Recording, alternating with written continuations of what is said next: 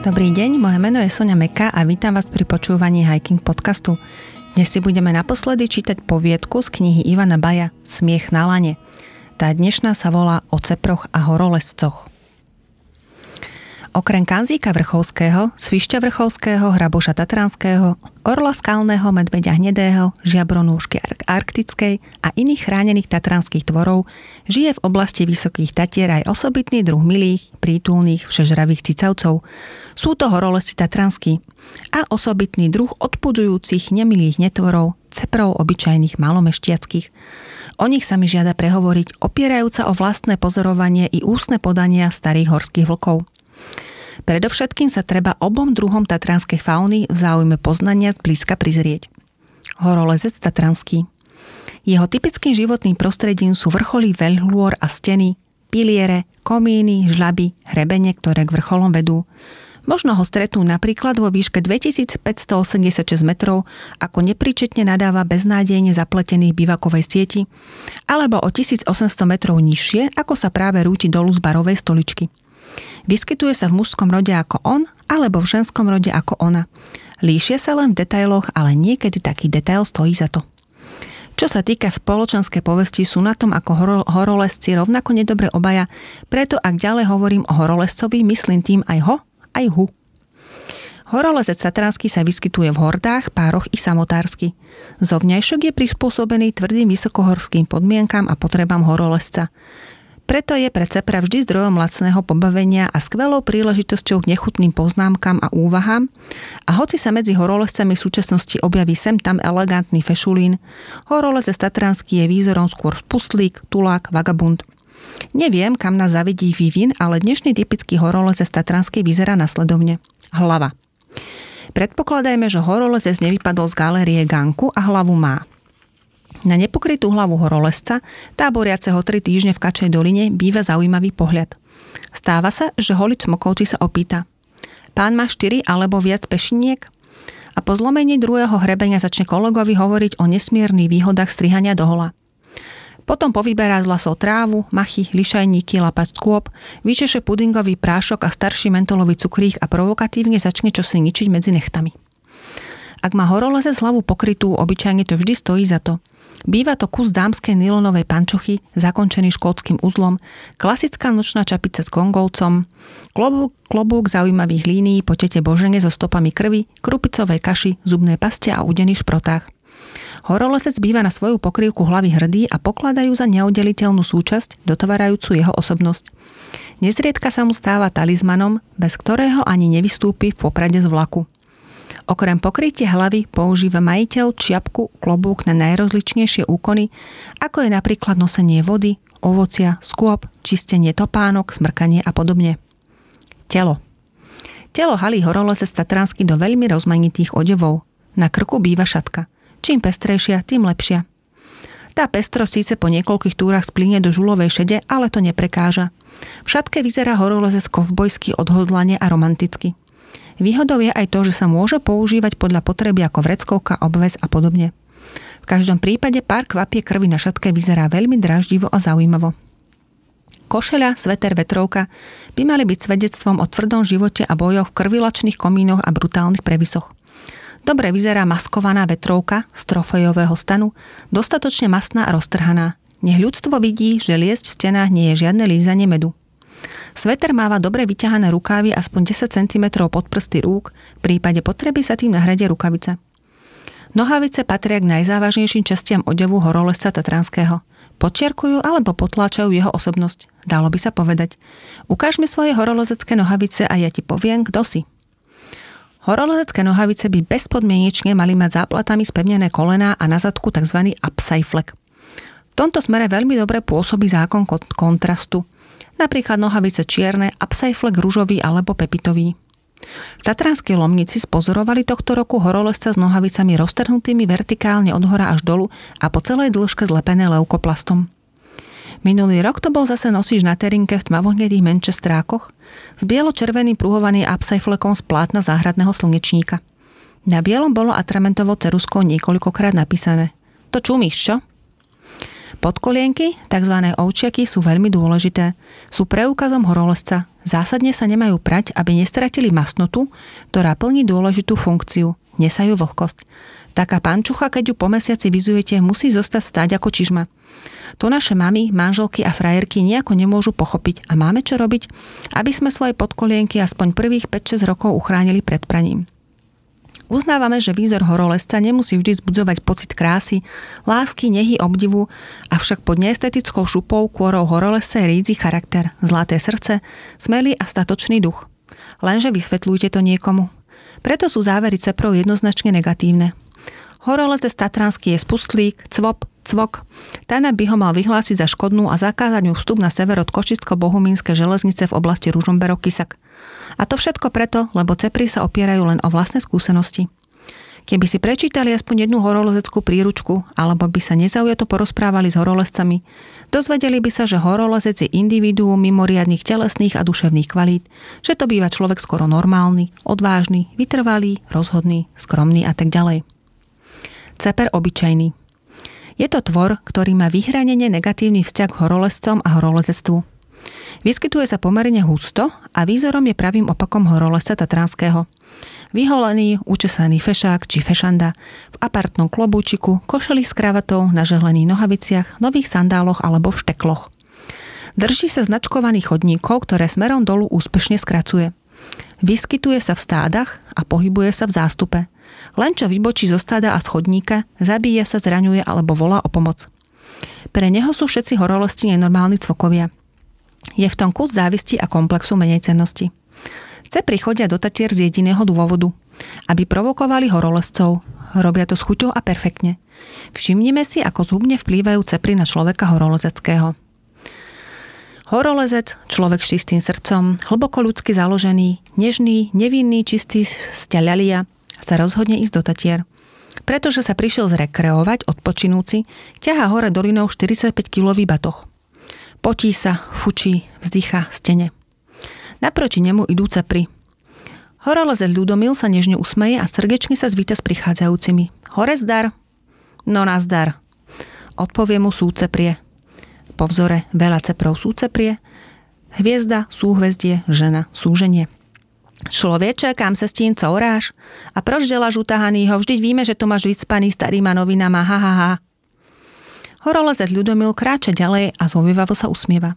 Pri moste stretáva húf žien na čele s rošafným seladónom. Obnážia zlaté rezáky zahlaholil maďarským lovenčinou. Jo, regelky Vánok, fiam, servuš, aký máš, on je tašky? Pýta sa ukazujú z nabatoch. No, dosť. Odpovie horolezec Ľudomil. Tak urobíš, na zem položíš a hneď nemáš tašky. Nedáš šetriť o psychiáter. Ženy ričia smiechom a ťuchajú si na čelo. Verný zásadám filantropizmu a internacionalizmu rozhodol sa horolezec Ludomil, že mu nestreli jednu pohube, mlko kráča ďalej a vyššie. Potí sa, vzdychá. Tu zákruty vybehnú dvaja chlapci. Horolezec Ludomil, verný biblickej zásade nechajte maličkých pri skumne, lebo ich je kráľovstvo Tatranské, nasadí úsmev číslo 6 lomeno B pre deti a mládež. Netuší. Pohľaď, tatí, co to ten človek tahá na zádech? Podívej, potí sa ako kúň a proč tak pouli búvy? Jo, kluci, poučuje oco. To je horolezec von sede zabiť, že jo inochu, že vás omrzel život. Horolezec Ľudomil kráča ďalej trochu zatrpknutý. Pri lavičke stretáva dvoch starších ceprov, ktorí ho sledujú hranatým sústrastným, poh- hraným sústrastným pohľadom. Pozri, Barnabáš, na toho úbožiaka, takto týrať mladý organizmus. Čo to na vás naložili? Prečo ste taký sprostý? Prečo sa neohradíte? Alebo ste si to hádam zobrali sám, z vlastnej vôle? Potom to máte ako pokánie, seba bičovanie za nerestný život, čo? Horolezec sa necíti dojatý súcitom ceprov a začína v duchu mierne nadávať. Ďalšia prepud na obzore. Ha, ha, ha, Richard, ha, ha, kom hier, ha, šnel, šnel, pohľad na ten moula. Ten človek by miel zajímať ten partaj od ochrana zvížat, na to je nejaký paragraf od 9? Horolezec začína ceprov nahlas opozlo titulovať a všelikde ich posielať. Za ďalšou serpentinou stojí 5 ceprov, rehocú sa a jeden vrieska. Toho si vyfotím, ten mi učaroval. Kamzíka mám, svište mám, vola Tatranskýho nemám. Horolezec prechádza okolo cepra fotografistu, prudko ho batohom bodyčekuje, ceper letí krásnym oblúkom dolu a mizne hlavičkou v kosodrevine. Prepáčte, podkol som sa. Ospravedlňuje sa zostávajúcim štyrom ceprom. A tak horolezec Ľudomil prestal byť už po niekoľkých sto metroch Ľudomilom a stáva sa zaritým nepriateľom ceprov. Ceprov udivujú a dráždia činnosti, ktoré horolezci pášu. Horolezec nesie bato, ktorý by ceper neuniesol. Jeho najťažšou batožinou je nabitá peňaženka. Horolezec sedí smokovci na chodníku, vyťahuje paprčami z konzervy guláš volový alebo šproty v oleju a krmi sa preto, že nemá na 25 korunový obed. Cepry sa pohoršujú a uzatvárajú. Horolezci sú čuňatá. Ak horolezec peniaze má, príde po troch týždňoch do Tatry, zje 3 obedy, 12 zákuskov a 5 pív. Cepry uzatvárajú. Horolezci sú nenažranci. Ceper vidí horolezcov, ktorí sa v preplnenej električke zač- začnú intenzívne poškrapkávať a baviť o prostriedkoch na likvidáciu sfrabu, aby si vydobili väčší životný priestor, čo sa vždy podarí a cepry uzatvárajú. Horolezci sú bacilonosiči. Nech by horolezec čokoľvek robil, závery ceprov budú vždy jednoznačne negatívne. Nepomôžeme si. A tak sa vyvinula vzájomná nevraživosť, ktorá nevyhasína, naopak rastie a prehlbuje sa. A kto je na vine? Cepri. Horolezci sa za výsmech a príkoria ceprov odplacajú svojským spôsobom, strašia ich, bavia sa na ich účet, stravujú sa z ich zásob a podobne.